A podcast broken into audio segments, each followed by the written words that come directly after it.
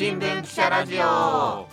東京新聞の記者が同僚記者に直撃する番組新聞記者ラジオ。本日は4月に発足する子ども家庭庁について社会部の奥野彩記者と人事部の小川信弘さんと一緒に話していきます。パーソナリティはデジタル編集部の宮吉人です。よろしくお願いします。よろしくお願いしよろします。くお願いします。ずっと子供についての話題を取材している奥野さんなんですけど、うん。このはい、子ども家庭庁が4月に発足するって意外とそう、意外と知られてないと思うんうん、ですよね。そうですね。あの、子ども家庭庁っていうのが、うんえっ、と、今度4月にできるんですけど、はいそもそも、まあ、あの、ずっと従来、その、まあ、子供の、もう施策をちゃんとやりましょうよっていう話はずっと前から、まあ、あって、で、一応今度子ども家庭庁ができることになりました。うんで、そこで、まあ、子供とか若者の、あの、施策を、子供の最善の利益を第一に考えて、うん。常に子供の視点に立ち、うん子供に関する取り組み施策をうん国のこの社会の真ん中に据えるっていう子真ん中に。供真ん中社会っていうのを目指すための司令塔ということうでん。この作るとはいうことなんですよね。すいません、でも、子供真ん中社会っていう言葉自体ちょっと耳慣れない。そうですいやね。、見られないですか、なんかうん結構ね、あの、子供真ん中社会ってずっと子供家庭庁の、うんあの、位置づけとかの時には言ってるんですけうんど、従来の大人目線の施策じゃなくて、子ども家庭庁の一番の特徴のでもあるんですけど、うん。子どもの声を聞いてそれを政策に生かしていくっていうのが、うん。まあ、子ども家庭庁のなんていうんですか基本理念に入ってるんですけど、うん。うんっていうあのまあ新たな省庁ができますまあ省庁というか庁ですね。子庁ども家庭庁が今度できますと。4月1日。これはいいわゆる例えば文科省とか、うん。はい。あの厚労省とか財務省とかとそういうそ国の組織の中にできるってことでいいんですよね。そうです。あのね内閣府の外局っていう形なんですよね、位置づけ。うんちょっと難しい言葉で言うと。それで今、えっと厚生労働省の中にある、うん。まあ、保育とか子ども施策っていうのをやってる、はい。えっと子ども家庭局かな、うん。それと大きくは内閣府の中にある、うん。子ど子ども子育ての関係をやってるところ。子供、本子供、そうです。はい。そこが移ってくる。子供家庭庁に移されるんですね、す。仕事が。はいで特に保育に関しては一応今までその、えー厚生労働省と内閣府にこう分かれてたんですけど、うん。それが一応子ども家庭庁に今度からまあ一元化一元化される。うん。しかし、はい。幼稚園は残るみたいな、幼稚園は文部科学省の管轄に残ったまま、ああ、なるほど。そういう形になる。だから子供っていうけど全部じゃないってこと？そうですね。ただ、えっと一応その子ども家庭庁が司令塔機能ということで、うん。他の省庁に対して、その子ども政策が不十分の場合不十分な場合は、うん。勧告ができるという勧告権というのも持ち合わせてまして、まあ一応、まあ、子どもに関することの、まあ、総合調整みたいなものも子ども家庭庁でやりますよと。うん。だから文科省に、まあ、教育分野とか、あの未就学児で言うと、幼稚園のところは残るんですけどそことまあ連携を深めていきましょうということですね。実際どんなことををやることになるんですか？子ども家庭庁としてですか、はい子ども家庭庁としては今までその厚労省がやってきたその子ども家庭関係、えーとうん。保育園の関係とか、うん。えー、とあとは何ですかね。あとまあ、えー障害児とかですね、うん。っていうのは、えーやりますしあとは内閣府にあったその保育関係もやります。で新たにその未就学児の支援っていうのも一応未就園児ですね。ごめんなさい。うん。未就園児の支援っていうのも力を入れてやっていきますということで、うんその今までは保育園とか幼稚園どこにも行ってない子供っていうのは、うん。まあ、行政のサービスから漏れがちで、はい。それでまあその具体的な支援っていうのはなかったんですけども、うん。そういうところにも力を入れますということを言ってますうね。んであとはいじめ。うんいじめっていうのは従来なんかあの文科省の方が中心にやってたんですけど、まあそんなイメージですうん。ね。その重大な事案っていうかそこの情報共有と対策っていうのを、まあ、結構子ども家庭庁も入ってやっていきますと。うんそれからあとはデジタル化の推進とかも子ども家庭庁は力を入れていきますと。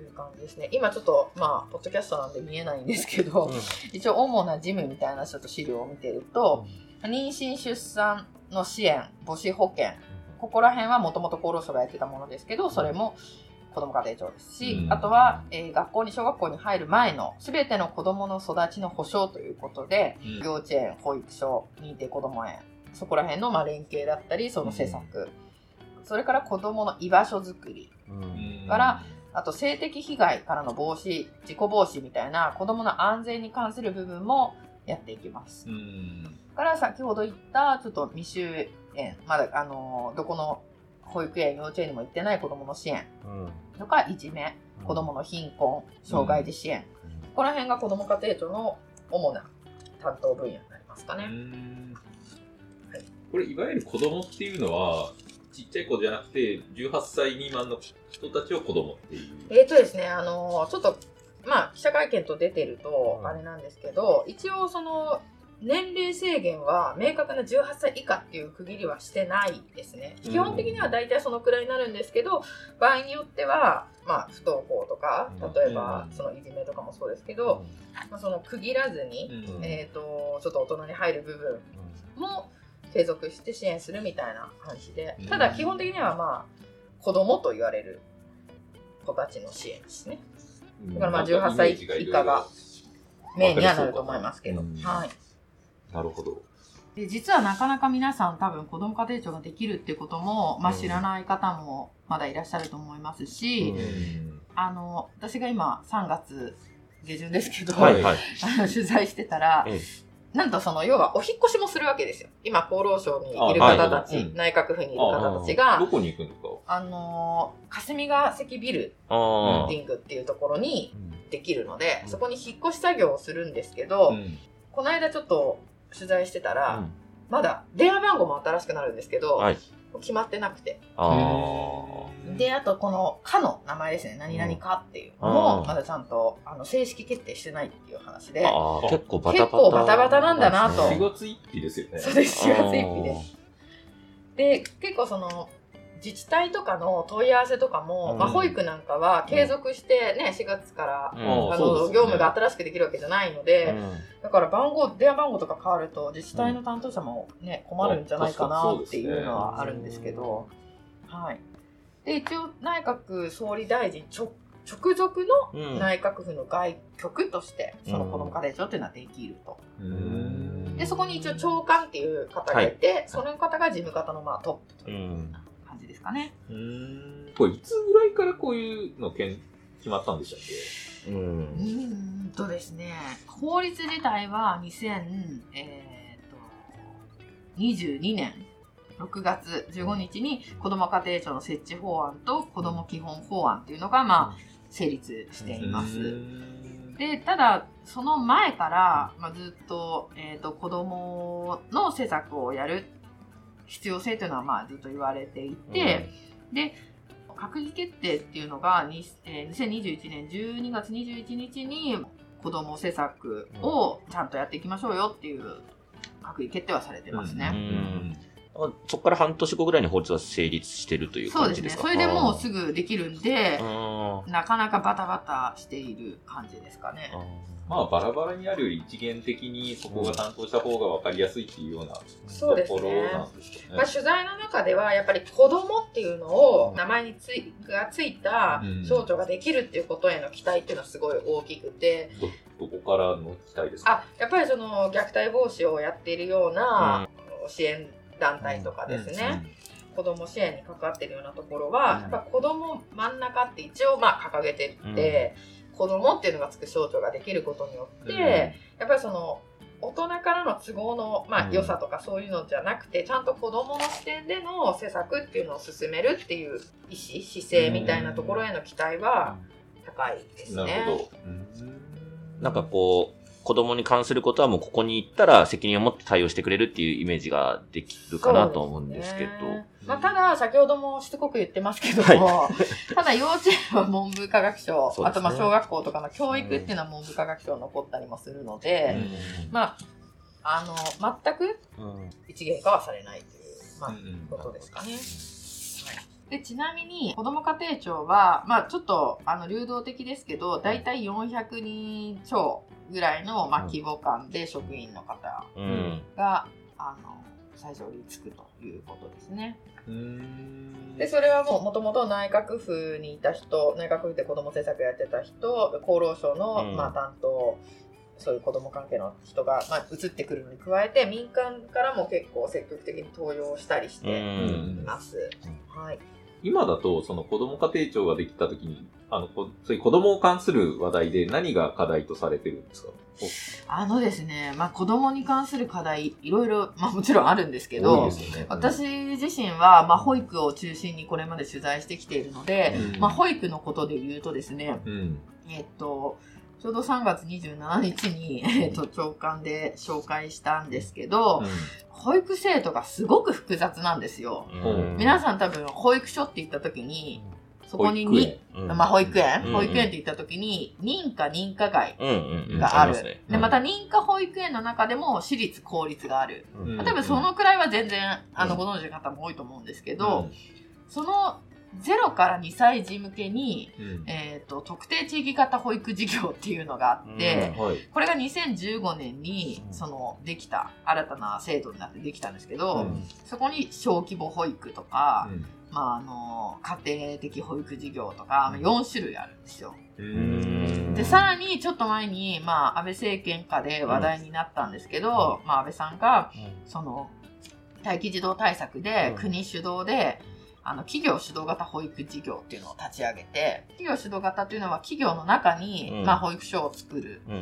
んでそこで、まあ、主に従業員のお子さんを預かるっていう制度ですけど、はい。これがあの認可外なのに、うん。認可並みの助成金があるお金を、まあ、つまりうん出している、結構そのなんか力を入れた、うん。まあ、制度だったんですけど、うん。まあ、そういうのがこう継ぎはぎで結構できてきた関係で、えー、と保育制度が非常に複雑ですね。これやっぱり待機児童問題があって、とにかく受け皿を増やさなきゃいけないっていうので、急いでやったからそう急いでやってこうなったっていうのがあって、うん。一応これまでは保育園は厚労省幼稚園は、えー文部科学省。でその間にまあなんて言うんでしょうよあの幼稚園と保育園のいいところをっていうところでうん。両方の良さを併せ持つってことでできた認定こども園っていうのが、うんまあ、内閣府の所管であったんですけど、まあ、これが今度保育園と認定こども園に関しては子ども家庭庁の所管になってくるということで、まあ少しは複雑化がまあなんて言うんでしょう解消されるかなと。うん。いうところはあるんですが制度自体施設の種類自体は変わらないのでう、ん。これすごい複雑ですよね。これ扱いが変わったりとかするってことなんですか？あ補助金が違うっていは変わらないんですけど、うん。補助金の一部が今までは内閣府で出てたお金とか厚労省で出たお金っていうのが今度子ども家庭庁に一本化される部分もあったりします。うん。だから少しは、なんて言うんでしょう、えー整理される可能性はある。うん。ちゃんと予算としても、そう、もともとあったところを子ども家庭庁に移すそう。という。ですね。うんで、ただ一方で今待機児童っていうのは、うん。まああの、いわゆる国が出してる待機児童っていうのは、まあ減りつつあるんですね。うん。まあそれが一応隠れ待機児童っていうことで、必ずしも全員がその希望した保育園に、うん。あの入れてるわけではないので、うん。実際の待機児童はもっといる可能性はあるんですけど、その厚生労働省が毎年あの4月に出してる待機児あ4月時点での,、うん。あのこう集計してる待機児童っていうのは、まあ、すごい今減っていて、うん一番直近2022年の4月1日時点では、まあ、3000人を切ったと、うん。まあ昔一時期は、まあ、2万人を超えてた時もあったんで、うん。まあ、だいぶ減ったと。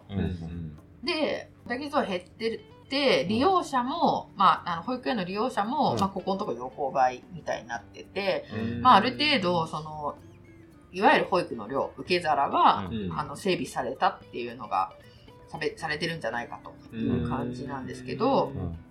その一方で、じゃあ質はっていうところで、はい。質がちょっと今、不十分じゃないのっていうことの話が出てますね。質っていうとどういうこと？今回はここまで。次回へ続きます